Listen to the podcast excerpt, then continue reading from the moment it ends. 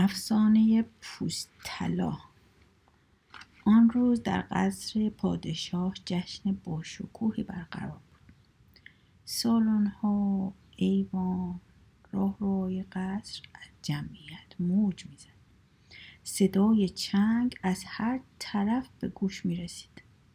در تالار قصر پادشاه بر روی تخت نشسته بود با افتخار به مهموناش لبخند می‌زد. در دو طرف تخت دو تا برده ایستاده بودند. با باد بزنهایی از پر تاووس پادشاه رو باد می‌زدند. ناگهان خدمتکاری وارد تالار شد. در مقابل پادشاه زانو زد و گفت پادشاه مردی غریبه به قصر آمده می‌خواهد شما رو ببیند. پادشاه با تعجب پرسید ما را ببیند؟ او با ما چه کار دارد؟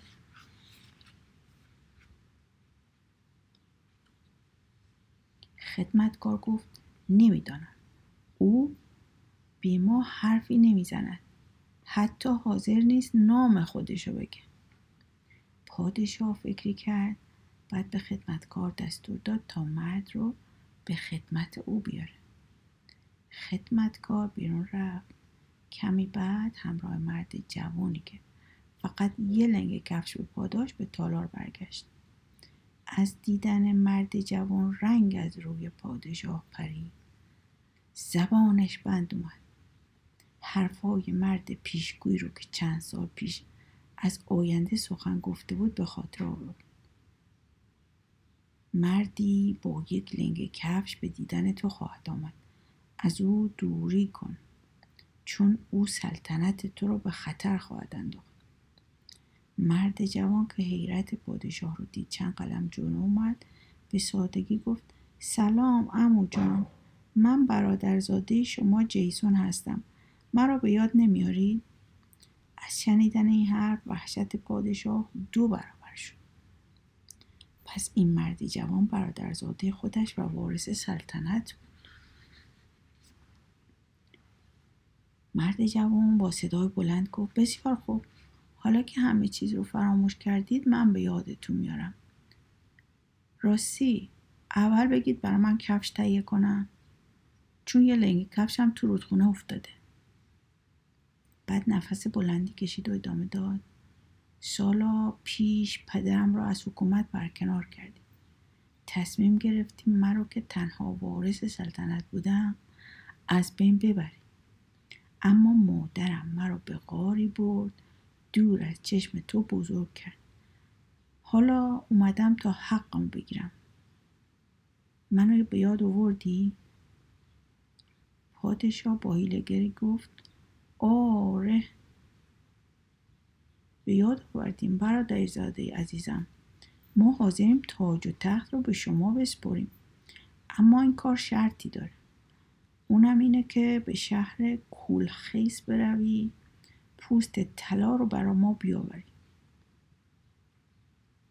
جیسون که جوان دلیری بود پیشنهاد او رو قبول کرد. برای استراحت به یکی از اتاقهای قصر رفت.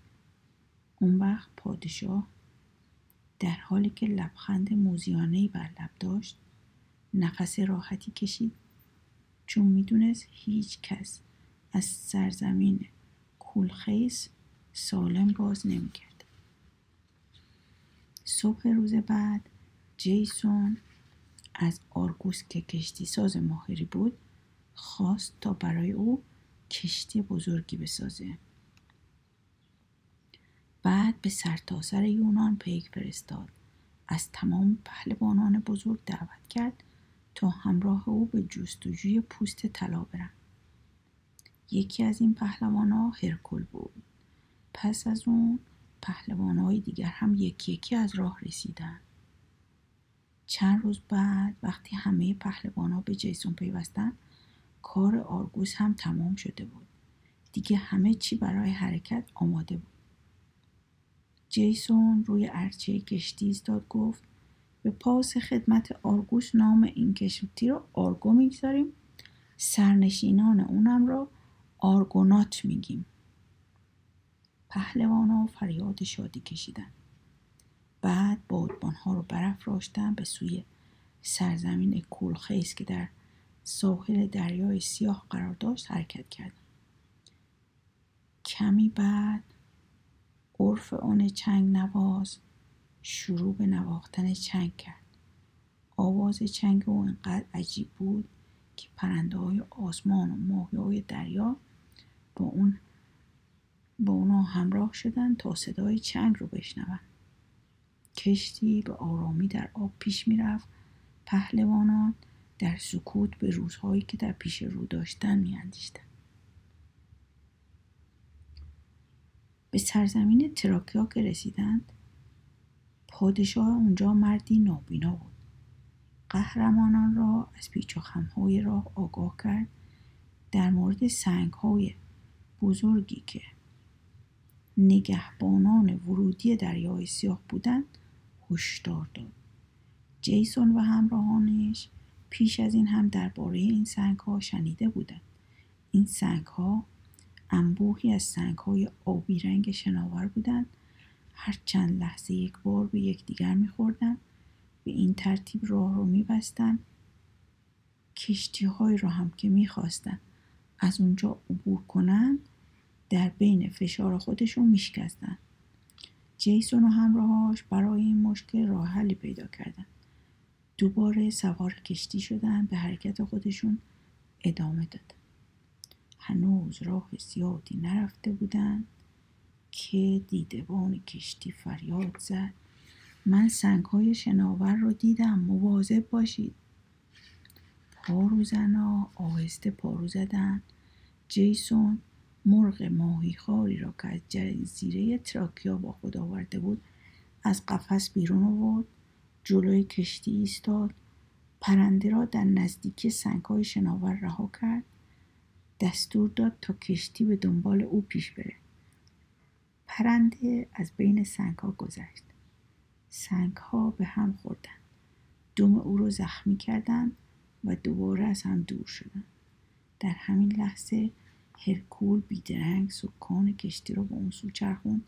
همه پهلوانان با تمام نیرو پارو زدن آنگاه کشتی مانند تیری که از کمان رها بشه بر روی آب لغزید. پیش از اینکه سنگ ها دوباره با یکدیگر برخورد کنند از میان آنها گذشت. پس از آن آرگونات ها به موازات سواحل جنوبی دریای سیاه پیش رفتند تا سرانجام به سرزمین کولخیس رسیدند در این سرزمین پادشاه هیلگری حکومت می‌کرد. او جیسون و همراهاش رو به حضور پذیرفت. دلیل اومدن اونا رو پرسید.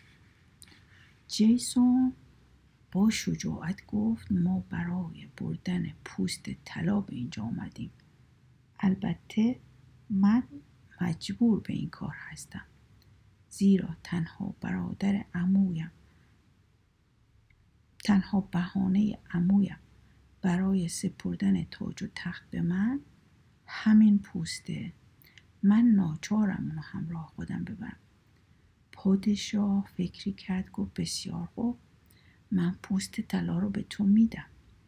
اما به شرط اینکه گاوهای بزرگ مرا تحت فرمان خود بگیری با اونا زمین رو شخم بزنی. از دانهایی که من به تو میدم در زمین بکاری. در ضمن هیچ کدام از همراهانت حق ندارم به تو کمک کنم. جیسون شرط او را پذیرفت. وارد میدان نبرد شد به انتظار گاوها ایستاد. لحظه بعد یکی از درهای میدان باز شد. دو گاو بزرگ که شاخهای مسی و پاهای برنجی داشتند به میدان آمدند. از بینی اونا آتش بیرون می‌زد. با عصبانیت سرهاشون رو تکون می‌دادن. جیسون شلاق و شمشیر خود رو بیرون آورد. در همون لحظه گاوا به سمت او هجوم آوردن. به این ترتیب مبارزه آغاز شد. در طول مبارزه. جیسون با مهارت جا خالی می‌داد. با شلاق گاوها رو می‌زد. با شمشیر اونا رو میترسون تا اینکه سرانجام هر دو گاو رو رام کرد. زمین رو با اونا شخم زد. دانه هایی رو که پادشاه به او داده بود در زمین کاشت. بعد نفس راحتی کشید چون فکر می‌کرد کارش تموم شده. اما ناگهان لشکری رو دید که به سوی او می آمدن. جیسون از دیدن اون لشکر تعجب کرد. مثل این بود که همه اون لشکر یک باره از زمین رویده بودن. جیسون که نمی‌تونست یه دفعه با همه اونا بجنگه با زیرکی سنگی به میان لشکریان انداخت. اون وقت لشکریان به جان هم افتادن. جیسون هم از فرصت استفاده کرد به نوبت با اونا جنگید همه رو شکست داد. پادشاه کلخیز که دیگر بهانه نداشت با درماندگی گفت امشب اینجا بمونید استراحت کنید فردا صبح پوست طلایی رو به شما خواهم داد. جیسون و همراهاش که از نقشه پادشاه خبر نداشتن قبول کردند برای استراحت به خوابگاه های خود رفتن. اما هنوز کمی از شب نگذشته بود. یکی از اهالی کولخیز به خوابگاه جیسون آمد و گفت پادشاه قصد داره فردا صبح شما رو بکشه. پس همین امشب پوست طلا رو بردارید و از اینجا فرار کنید. پوست طلا بر شاخه درختی در یک باغ بزرگ قرار داره. اجده های بزرگی هم از اون محافظت می‌کنه. جیسون و همراهاش به طرف باغ به افتادن. پس از پیمودن راه زیادی به باغ رسیدن. پوست طلایی بر روی شاخه درختی در وسط باغ می درخشید اجده های غول پیکری در پایین درخت نشسته بود. نگهبانی می‌داد. هرکول آهسته گفت این باغ مرا به یاد باغ می اندازد که سیب های زرین داشت. جیسون حرف اونو قطع کرد گفت حالا وقت این حرفا نیست. به اون اجده های وحشتناک نگاه کن بگو با اون چه کنی هرکول فکری کرد گفت فقط ارفوس چنگ نواز می‌تونه از پس او بر بیاد. او می‌تونه با صدای چنگ خودش اجده رو بخوابونه. اون وقت اورفوس پشت درختی پنهان شد شروع به نواختن چنگ کرد کمی بعد اجدها به خواب فرو رفت کنار درخت افتاد. اون وقت جیسون از درخت بالا رفت پوست طلا رو برداشت. همه به سرعت از باغ بیرون دویدن. اون شب ماه نور کمرنگی داشت. پوست طلا بیشتر از همیشه می درخشید آرگونات ها با چابکی سوار کشتیشون شدن. در حالی که به سرعت پارو می‌زدن ساحل رو پشت سر گذاشتن. اون وقت جیسون روی عرشه کشتی ایستاد به سرزمین کلخیس نگاه کرد. سرزمین عجیبی که در سایه نور کمرنگ ما به خواب رفته بود. یونان سرزمین افسانه هاست قهرمانان افسانه های یونانی موجوداتی تخیلی هستند که می‌تونن کارهای عجیب و فوقالعاده انجام بدن. پوست طلا سیب زرین گاوهایی با شاخ مسی دلاوری های هرکول شجاعت جیسون و شکیبایی اطلس فقط یک افسانه است. افسانه پیدایش روم نومیتور در ایوان خانهش نشسته بود در حالی که به دره سبز نگاه می‌کرد گوش به صدای زنگوله بزغالهایی داشت که در سراشیبی دره بازی می‌کردند. جست و خیز بزغاله ها تابش آفتاب بر سبزهای مرتوب و رنگارنگی گلها. انقدر زیبا بود که نمیطور دلش می‌خواست ساعتها همونجا بشینه و به دره سبز نگاه کنه. اما درست در همون لحظه صدای پای خدمتکارش رو شنید که شتاب زده به طرفش میومد نومیتور آهی کشید. با بیحوصلگی گفت حتی یک لحظه هم آرامش ندارم. بعد رو به خدمتکارش کرد و پرسید چه خبر شده؟ خدمتکار تعظیم کرد و گفت ارباب خبر مهمی دارم. یکی از افراد شما در راموس دستگیر شده. نومیتور پرسید راموس؟ خدمتکار جواب داد بله راموس. همون جوانی که با خاطر یک چوپان بی پا به یکی از چوپانهای شما کتک سختی زده اجازه می‌دید رو به خدمت شما بیارم تا مجازاتش کنید نومیتور با بیاعتنایی سرش رو تکون داد. خدمتکار از ایوان بیرون رفت و چند لحظه بعد همراه مرد جوانی برگشت. مرد جوان بیان که تعظیم کنه جلوی نومیتور ایستاد و با کینه به او چشم دوخت. نومیتور نگاهی به سراپای او انداخت بی مقدم پرسید به چه جرأتی چوپان مرا کتک زدی؟ هیچ می‌دونی این کار تو مجازات سختی داره؟ راموس با سرسختی جواب داد آری می‌دونم اما چوپان شما می‌خواست گوسفندهای چوپان فقیری را با زور از او بگیره. اون مرد فقط دو تا گوسفند داشت. در حالی که شما صدها گوسفند بز دارید. خب منم عصبانی شدم چوپان شما رو کتک زدم. نومیتور سرش رو تکون داد و گفت بازم بگو بازم از اون مرد فقیر و بقیه مردم حرف بزن. راموس که از تقاضای عجیب نومیتور تعجب کرده بود گفت مردم شهر زندگی راحتی دارن. اما چوپان ها و کشاورزهایی که در اطراف شهر زندگی می‌کنن به سختی زندگی خود رو میگذرونن البته شما از وضع مردم خبر ندارید. چون برادر پادشاه هستید. در ناز و نعمت زندگی می‌کنید. اما آگاه باشید که پادشاه آلب یک ظالمه. خدمتکار با عصبانیت فریاد زد. ساکت باش. در زندون به تو یاد میدن که چطور با یک ارباب حرف بزنی. نومیتور با اشاره خدمتکارش رو وادار به سکوت کرد. بعد با مهربانی راموس رو کنار خودش نشون پرسید پدر تو هم چوپانه؟ راموس به سادگی گفت چوپانی من و برادرم رومولوس را بزرگ کرده اما او پدر واقعی ما نیست.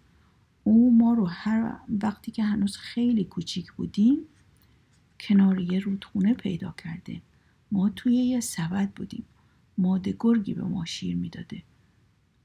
چوپان به همون گفت اگر اون گرگ نبود ما مرده بودیم.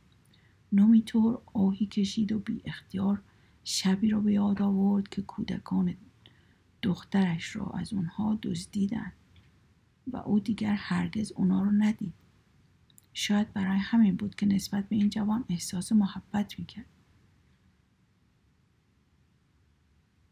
نومیتور غرق در افکار خود بود. ناگهان خدمتکاری سر رسید. وحشت زده گفت ارباب خبر بودن جوانی به نام رومولوس عدهای از مردم فقیر را دور خودش جمع کرده به قصد شورش بر علیه پادشاه به شهر, شهر آلب اومده. اونا به دروازه شهر رسیدن. راموس با شادی از جا بلند شد و گفت او برادر منه برای نجات من اومده. باید هرچه زودتر به اون ملحق بشم. شما به من اجازه می‌دید؟ نومیتور با خوشرویی سرش رو تکون داد. چند لحظه بعد در میان بهت و ناباوری خدمتکارانش به دنبال راموس از خانه خارج شد. شهر شلوغ بود. همه مردم به طرف دروازه شهر در حرکت بودند. خدمتکاران نومیتور راه رو برای او و راموس باز می‌کردند تا اونا بتونن از بین جمعیت عبور کنن. رومولوس روی تپه ایستاده بود. نیزش رو امتحان می‌کرد.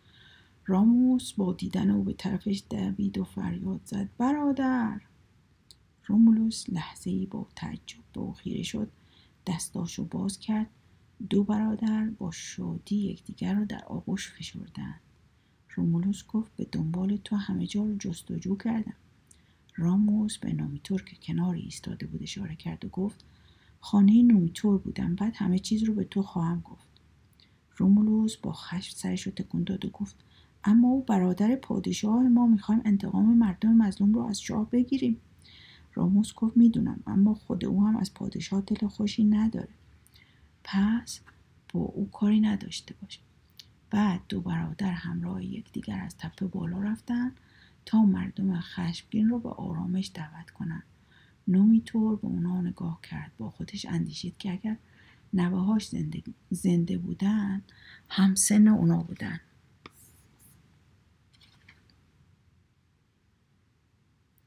او احساس عجیبی داشت. حس می‌کرد به زودی اتفاقی میافته. ناگهان پیرمردی از بین جمعیت بیرون اومد. در حالی که به طرف دو برادر می‌رفت گفت به من گوش کنید. می‌خواهم رازی رو برای شما فاش کنم. همه ساکت شدند. چشمان برادرها به سبدی که در دست پیرمرد بود خیره موند. پیرمرد سبد رو بالای سرش نگه داشت. گفت رومولوس و راموس نوه های نومیتور هستند که سالها پیش از او و دخترش دزدیده شدند.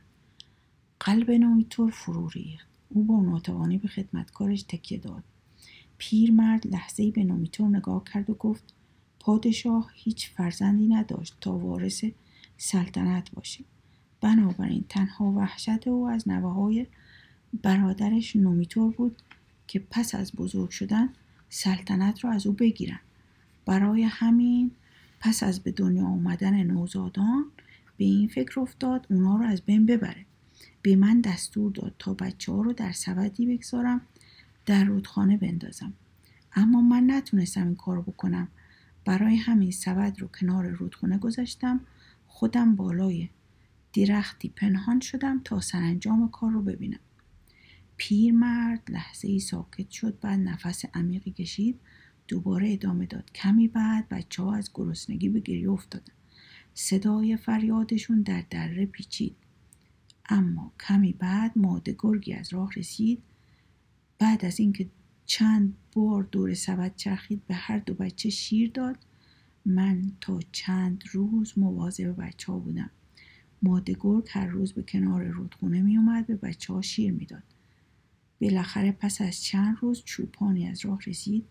بچه ها رو که از سرما می لرزیدن میون یک پارچه پیچید به خونش برد. منم سبد رو برداشتم همراه خودم به خونه بردم. از اون به بعد قصه بچه که ماده گرگی به اونا شیر می‌داد تنها قصه ای بود که برای مردم می‌گفتم. همه ساکت بودند راموس و رومولوس لحظه به نامیتور نگاه کردند. بعد به طرف او دویدن در حالی که دستاشو میبوسیدن به گریه افتادن. کمی بعد خبر زنده بودن راموس و رومولوس به پادشاه ستمکار شهر آلب رسید. اما او حتی فرصت اندیشیدن هم پیدا نکرد. چون همون روز به دست ادیم از مردم خشمگین کشته شد. پس از مرگ او پادشاهی شهر آلب به نومیتور رسید اما راموس و رومولوس آنجا نموندند. اونا به دره سبز برگشتن مدتی. بعد رومولوس شهری درست کرد که پناهگاه مظلومان شد و روم نام گرفت. افسانه رومولوس داستان فریدون را به یاد میاره که گاوی به او شیر داد و بزرگش کرد. این افسانه از قدیمی ترین افسانه های رومه البته بعضی از تاریخ نویسان معتقد هستند این ماجرا یک افسانه نیست و واقعیت داره. اما عده دیگر عقیده دارند که همه اینا تنها یک افسانه است. افسانه هفت برادر. پیرمرد به آسمان نگاه کرد و چشمانش به جغدی که در چنگال های عقاب بزرگی دست و پا می‌زد خیره موند. عقاب چند دور در آسمان چرخید سرانجام انقدر بالا رفت تا پیرمرد دیگه اونو ندید و آهی کشید. سرش رو پایین انداخت اندوه قلبش رو میفشرد دل پاکش خبر از حادثه شوم می‌داد استاد بزرگ دون مونوسالیدو به چه فکر می‌کنید؟ پیرمرد تکانی خورد و برگشت هفت برادر دلیر با چهره خوشحال به طرف او می اومدن. پیرمرد به آرامی جواب داد تو با دیدن یک عقاب که یک جغدی رو شکار کرده بود احساس عجیبی پیدا نکردی؟ من حس می کنم به زودی حادثه شوم اتفاق خواهد افتاد. بعد به اونا نزدیک شد و ادامه داد فرزندان عزیزم من سالها آموزگار شما بودم شما را مثل پسرهای خودم دوست دارم پس باور کنید هر چی میگم به خیر و صلاح شماست. فرزندانم از جنگ با سپاهیان شاه منصور صرف نظر کنید به شهر خود برگردید. یکی از برادرها با تعجب گفت استاد بزرگ ما باید به فرمان دایی خود دون رودریگ به دره عربیان برویم و با سپاه شاه منصور بجنگیم و اگر این کار را نکنیم مردانی ترسو خواهیم بود. شش برادر دیگر هم حرف او را تایید کردند. بی توجه به التماس های استادشون به طرف دره عربیان به راه افتادند. هوا گرم بود و هفت مرد جوان همراه استاد خود در دشت پیش می رفتند. اونا می رفتند تا به قولی که به دایی خود دون رودریگ داده بودند عمل کنند در حالی که از نقشه او خبر نداشتند. ماجرا از این قرار بود که دون رودریگ به خاطر همسرش تصمیم گرفته بود خواهرزاده هایش را از بین ببرد. برای همین پدر اونها را به بهانه بردن یک نامه در زندان شاه منصور گرفتار کرده بود. اکنون خود اونها را به بهانه جنگ با سپاهیان شاه منصور به دره عربیان می‌کشید. اما هفت برادر که از نقشه او بیخبر بودند با دلی آسوده به سوی دره عربیان اسب میتاختند. کمی بعد اونا به دره رسیدن. بیش از هر چیز دایی خود دون رودریگ را دیدن. او سوار بر اسبی سیاه منتظرشون بود. هفت برادر با احترام به دایی خود سلام کردند کنار او به راه افتادند دون رودریگ که از شادی در پوست خودش نمی گنجید لبخند زنان گفت خواهرزادای عزیزم همکنون سپاه دشمن سر می رسد. و من امیدوارم که شما در این نبرد دلیری خود را ثابت کنید. هنوز حرف او تمام نشده بود سپاهی فراوان. با کلاهخودها سپرها نیزه هایی که زیر نور آفتاب می درخشید از آن سوی دشت پیدا شد مثل ابری سیاه سراسر دره را فرا گرفت. هفت برادر از دیدن آن سپاه این وحشت کردند به استاد پیر خود چشم دوختند. دون رودریگ متوجه اونا شد گفت خواهرزاده های عزیزم نترسید. هرچند تعداد این مردان زیاده اما همشون ترسو هستند. شما می‌تونید اونا رو شکست بدید. هرچه زودتر دیویست مرد جنگی بردارید و جلو برید. هفت برادر حیرت زده به یکدیگر نگاه کردند. دیویست مرد جنگی در برابر این سپاه عظیم مانند قطرهای در دریا بود. یکی از اونا خواست اعتراض کنه اما دون رودریگ فرصت اعتراض به او نداد. همراه سپاهیانش به چادر خود بازگشت. استاد پیر با اندوه گفت فرزندانم برای بازگشت دیگر فرصتی ندارید. شجاع باشید و خوب بجنگید. آن وقت جلوتر از همه به سوی سپاه دشمن تاخت. زودتر از بقیه هدف تیر آنها قرار گرفت. هفت برادر دلیل که شاهد مرگ استاد خود بودند فریاد کشان به سوی سپاه دشمن تاختند. لحظه بعد جنگی سخت در گرفت. صدای برخورد شمشیرها در هوا تنین مینداخت چهره جنگجویان در گرد و غبار پنهان می‌شد. طولی نکشید که دویست مرد جنگی و کوچکترین برادر کشته شدند. اما شش برادر که زنده مانده بودند به تنهایی با سپاه انبوه دشمن جنگیدند. اونا امیدوار بودند که دون رودریگ به کمکشون بیاد. اما از او هیچ خبری نشد. سرانجام یکی از برادران که دیوگو نام داشت با چابکی از بین سپاهیان دشمن گذشت. خود را به چادر دون رودریگ رساند گفت چرا ما را تنها به چنگ دشمنان انداختی؟ برادرم استادم و دیویس مرد جنگجو همه کشته شدند دون رودریگ با خونسردی خندید و گفت یادت هست که نوکر همسر مرا به بهانه اینکه به شما توهین کرده بود در جلوی چشمان همسرم کشتید؟ همسر من از شما متنفره.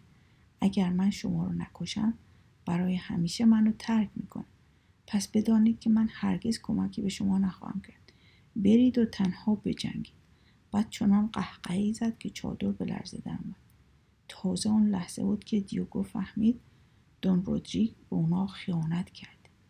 دلش می‌خواست شمشیر بکشه همونجا انتقام استاد و برادر خودش رو از دون رودریگ بگیره. اما فرصت نداشت. باید هرچه زودتر به نزد برادراش باز میگشت. دیوگو لحظه ای با نفرت به دایی خودش نگاه کرد. بعد شتاب زده به میدان جنگ برگشت. تا این خبر رو به برادراش بگه. اما دیگه دیر شده بود. چون دو برادر دیگر هم کشته شده بودند سه برادر دیگه در محاصره دشمن بودند دیوگو هم کنار اونا ایستاد و همه اونا انقدر جنگیدن تا از پا در اومدن. خبر کشته شدن هفت برادر دلیر و استاد اونا به زودی از دست گذشت. در همه جا پیچید. همه از شنیدن این خبر غرق ماتم شدن. اشک به چشم آوردن. حتی شاه منصور هم از شنیدن این خبر به گریه افتاد با اینکه هفت برادر به دست سپاهیان خود او کشته شده بودند. از خیانت دون رودریک خشمگین شد. همون روز شاه منصور به دیدن پدر هفت برادر که در زندان او بود رفت گفت ای پدر پیر و رنج دیده آمدم تا رازی رو به تو بگم. برادر زنت به تو و فرزندانت خیانت کرد. او تو رو بهانه آوردن یک نامه به قلم روی من فرستاد در حالی که در آن نامه از من خواسته بود که تو رو بکشم. پس از تو فرزندانت رو در عربیان به جنگ سپاهیان بیشمار من فرستاد. اکنون همه اونا به ضرب شمشیر سپاهیان من و به خیانت دایی خود کشته شدند پیرمرد با ناباوری از جا بلند شد شاه منصور ادامه داد. اکنون آمدم تا تو را آزاد کنم. اما پیش از اینکه از اینجا بروی بیا و کشته شدگان را ببین. شاید آنها رو بشناسی. پیرمرد بی آنکه چیزی بگه دنبال شاه منصور به راه افتاد. از بین کشته شده ها هفت پسر خود و استاد پیر اونا رو شناخت. اشک ریخت با فرزندان خود حرف زد. به دایی خیانتکار اونا لعنت فرستاد اما دیگه دیر شده بود. چون هیچ یک از هفت برادر صدای او رو نمیشنیدن. پس از آن دونرودی که خیانتکار هر وقت از جلوی خانه خواهر خودش میگذشت هفت سنگ به شیشه پنجره اونا میانداخت. تا پیرمرد و پیرزن را به یاد هفت فرزند خود بندازه و اونا را آزار بده. چند سال به همین ترتیب گذشت تا اینکه روزی جوانی نیرومند و دلیر از دربار سلطان منصور به شهر اونا اومد انتقام هفت برادر را از دون رودریگ گرفت. افسانه هفت فرزند یکی از معروفترین افسانه های کشور اسپانیا است اسپانیا هم مانند سایر کشورها افسانه های فراوان داره که به زبان زبان به زبان گشته تا به امروز رسیده.